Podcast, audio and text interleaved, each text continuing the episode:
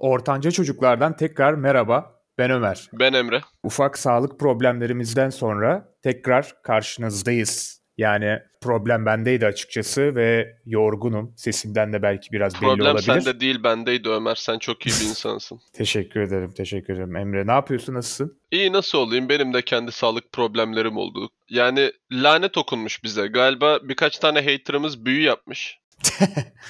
Evet, olabilir. Aynen, ama büyüyü Korece yapmışlar. Takashi Voko cinleri geldi bana, çünkü hani normal değildi bu cinler. Mesela bayağıdır konuşacağımız bir konu vardı. Senin de çok kullandığın, sevdiğin bir platform var abi. Twitter. Evet. Ben de çok kullanıyorum ama böyle biraz da hani okuyarak geçiştiriyorum. Çok garip insanlar olduğunu fark ettim ben bu sosyal mecrada. Şimdi mesela ilk aklıma gelen şey şu abi. Kurgucular var Twitter'da. Böyle olmayan bir şeyi kurgulayıp önümüze sunuyorlar. Gerçekmiş gibi herkes fav atıyor, ne bileyim retweet atıyor. Amaç ne?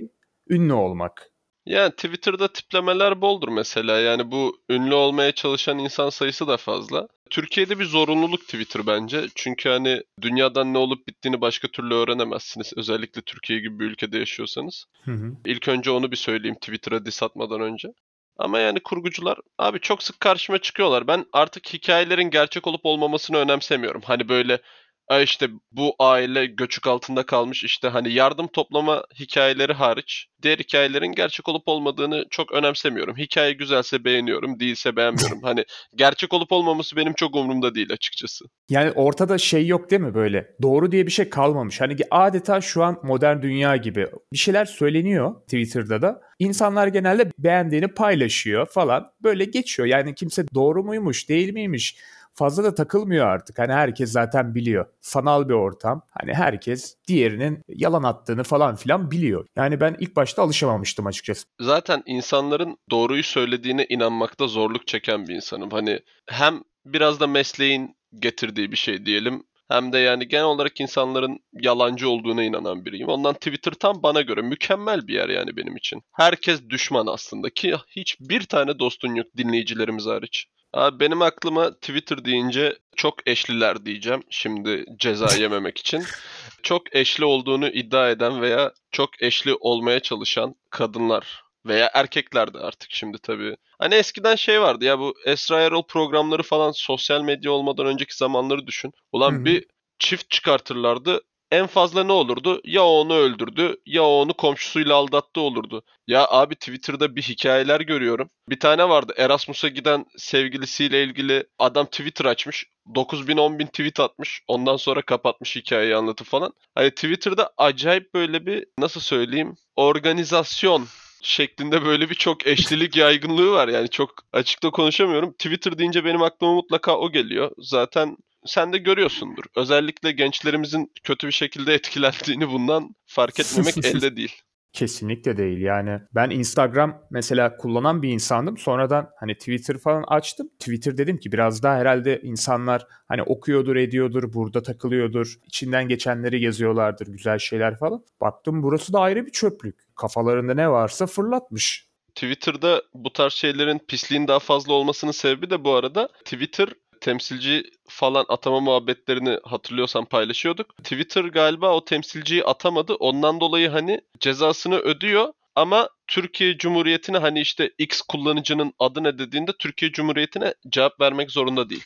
Hani insanlar da bunu bildiklerinden dolayı anonim bir şekilde söven sövüyor, işte bilmem ne. Ya Fuat Avni diye bir adam vardı hatırlarsan zamanında. Tabii. Hani 3 numaralı tiplemem de bu benim abi. Siyasal ajanlar. Hani bunlardan birkaç tane güzel örnek var. Son X bükücü diye bir tane çok ünlü bir hesap var biliyorsun. İşte bilmem ne Ç var. Hani siyasi anonim hesaplar. Twitter deyince aklıma o geliyor. Çünkü Türkiye'de özgür platformların hepsi siyaset için.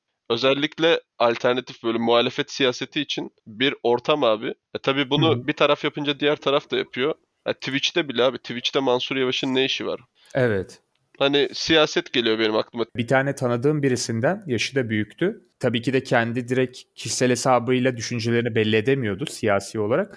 Ama bir tane hesap açtım dedi. İşte onun üzerinden yer misin yemez misin? Anonim bir hesap açmış. Üzerinden işte istediği şekilde siyasi olarak konuşuyor. Her şeyi konuşabiliyor. Düşün, Twitter sözde özgür bir platform ama insanlar yine anonimliğin arkasına saklanmak zorunda kalıyor çoğu durumda da.